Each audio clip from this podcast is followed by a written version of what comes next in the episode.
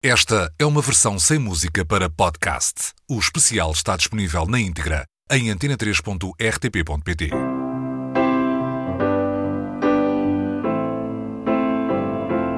O fim dos Beatles. 50 anos depois.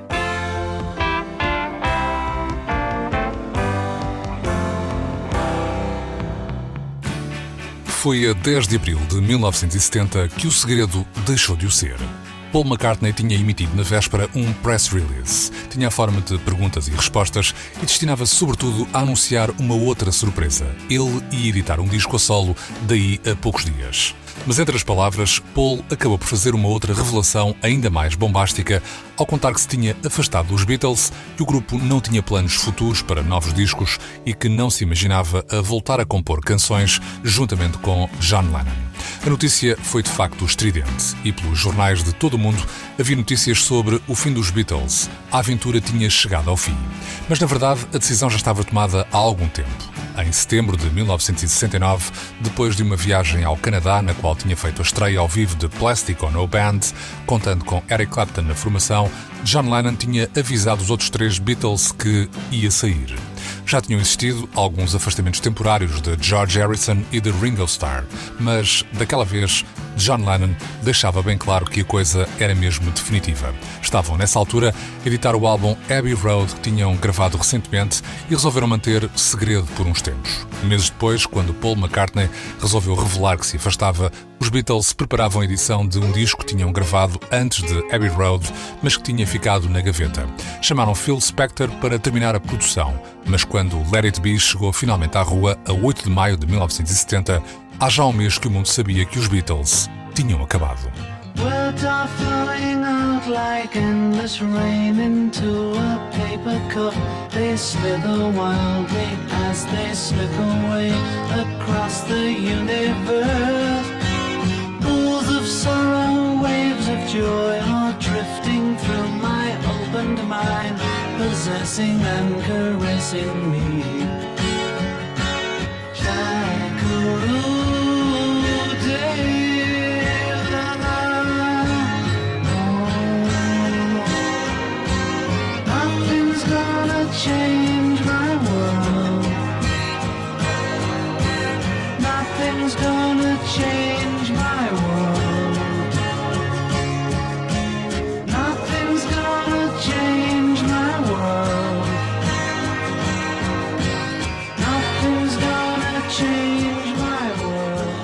O último álbum dos Beatles, Let It Be, editado a 8 de maio de 1970, não foi na verdade o último disco que o grupo gravou.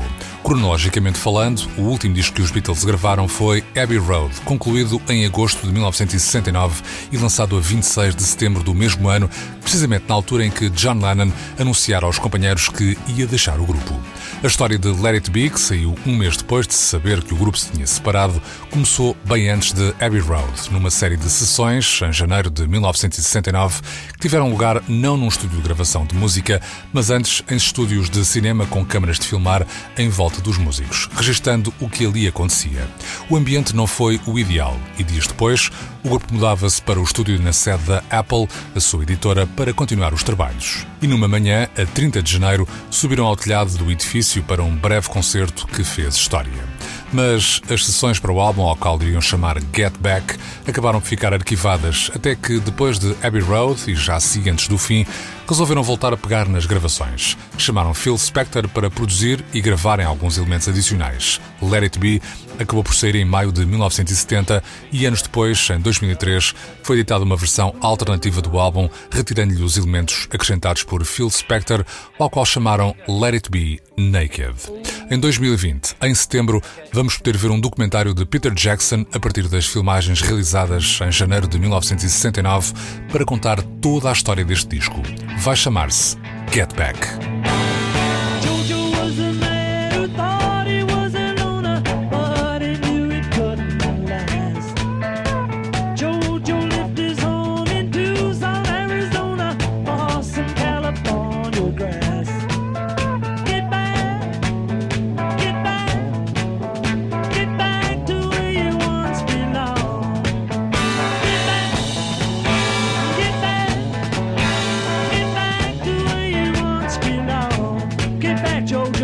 Primeiro dos Fab Four a gravar um disco a solo foi George Harrison. Em novembro de 1968, 21 dias antes de sair o álbum branco dos Beatles, surgiu Wonderwall Music, que não era mais do que a banda sonora para o filme de Joe Massett com o mesmo nome. Era um disco instrumental com uma presença significativa de instrumentos e ecos da Índia.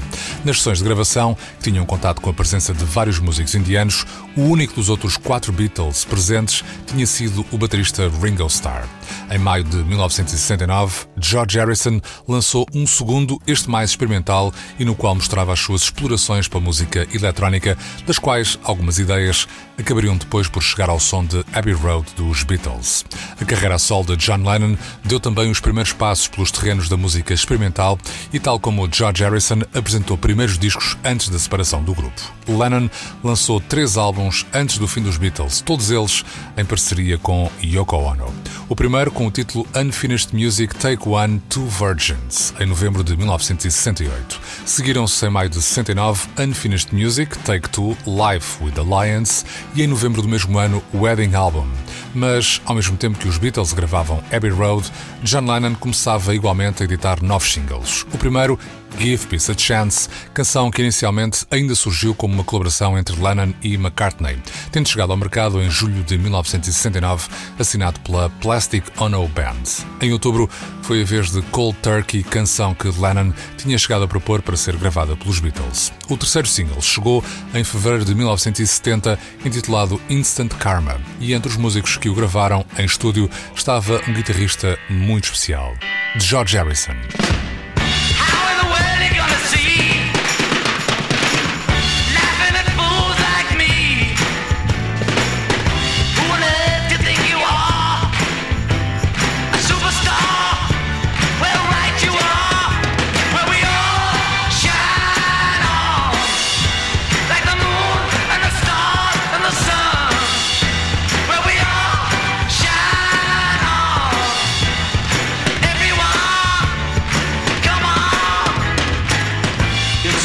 gonna get you. Ao contrário de George Harrison e de John Lennon, tanto Paul McCartney como Ringo Starr só lançaram discos a solo depois de ter ficado bem claro em setembro de 1969 que o grupo tinha acabado.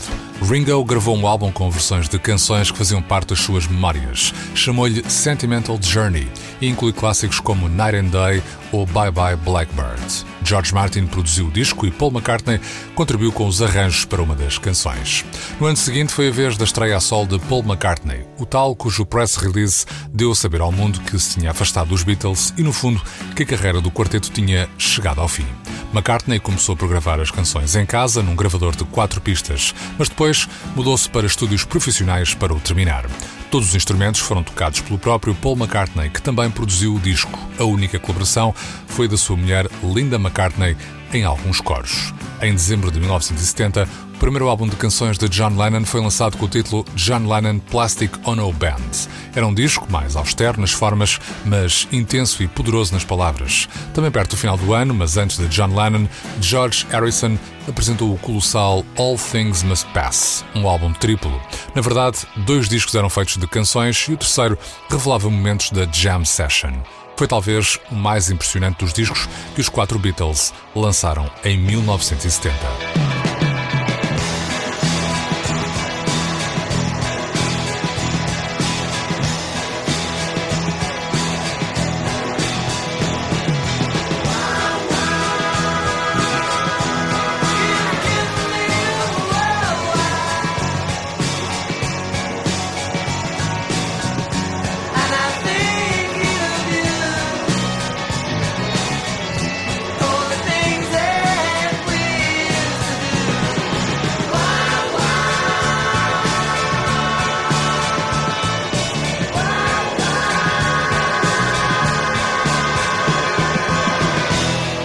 A notícia da separação dos Beatles não significou necessariamente o fim da sua discografia. De resto, perto de um mês depois, era editado o álbum Let It Be, que foi acompanhado por dois singles, um com a canção que dava título ao álbum, o outro com The Long and Winding Road. Seguiram-se muitas compilações de êxitos, entre os quais os míticos álbuns Vermelho e Azul, ambos editados em 1973. Houve também compilações temáticas, como por exemplo The Beatles Ballads, em 1980, ou Real Music, um disco de 1982 que juntava música que os Fab Four tinham feito para o cinema. Houve lançamentos de material inédito, por exemplo, quando em 1977 saiu o álbum ao vivo gravado no Hollywood Bowl, ou mais tarde, em 1994 e 2013, quando surgiram discos com gravações que tinham sido captadas pela BBC. As maiores novidades dos Beatles, depois do fim do grupo, surgiram, contudo, nos anos 90, por alturas da edição de um livro, uma série de televisão e três compilações, às quais chamaram simplesmente Anthology. Foi um projeto grandioso que juntou novamente os Fab Four. John Lennon tinha desaparecido em 1980, mas com base em gravações de temas originalmente compostos por si, surgiram entre 95 e 96 dois novos singles que resultaram de uma pontual reunião em estúdio dos Beatles. Um deles era Real Love e anunciou o volume 2 de Anthology. Mas o que mais deu que falar surgiu em 1995. Foi este Free as a Bird.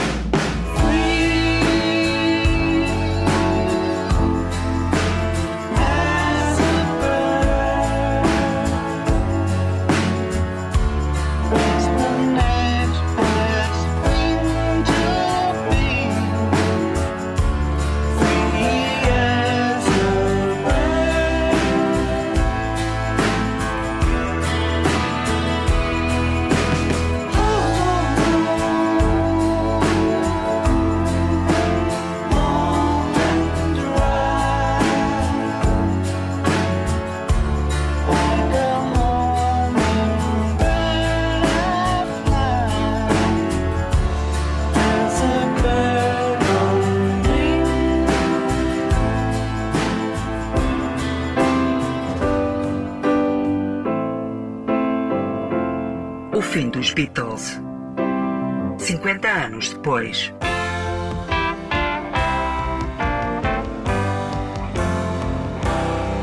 Esta é uma versão sem música para podcast. O especial está disponível na íntegra em antena3.rtp.pt.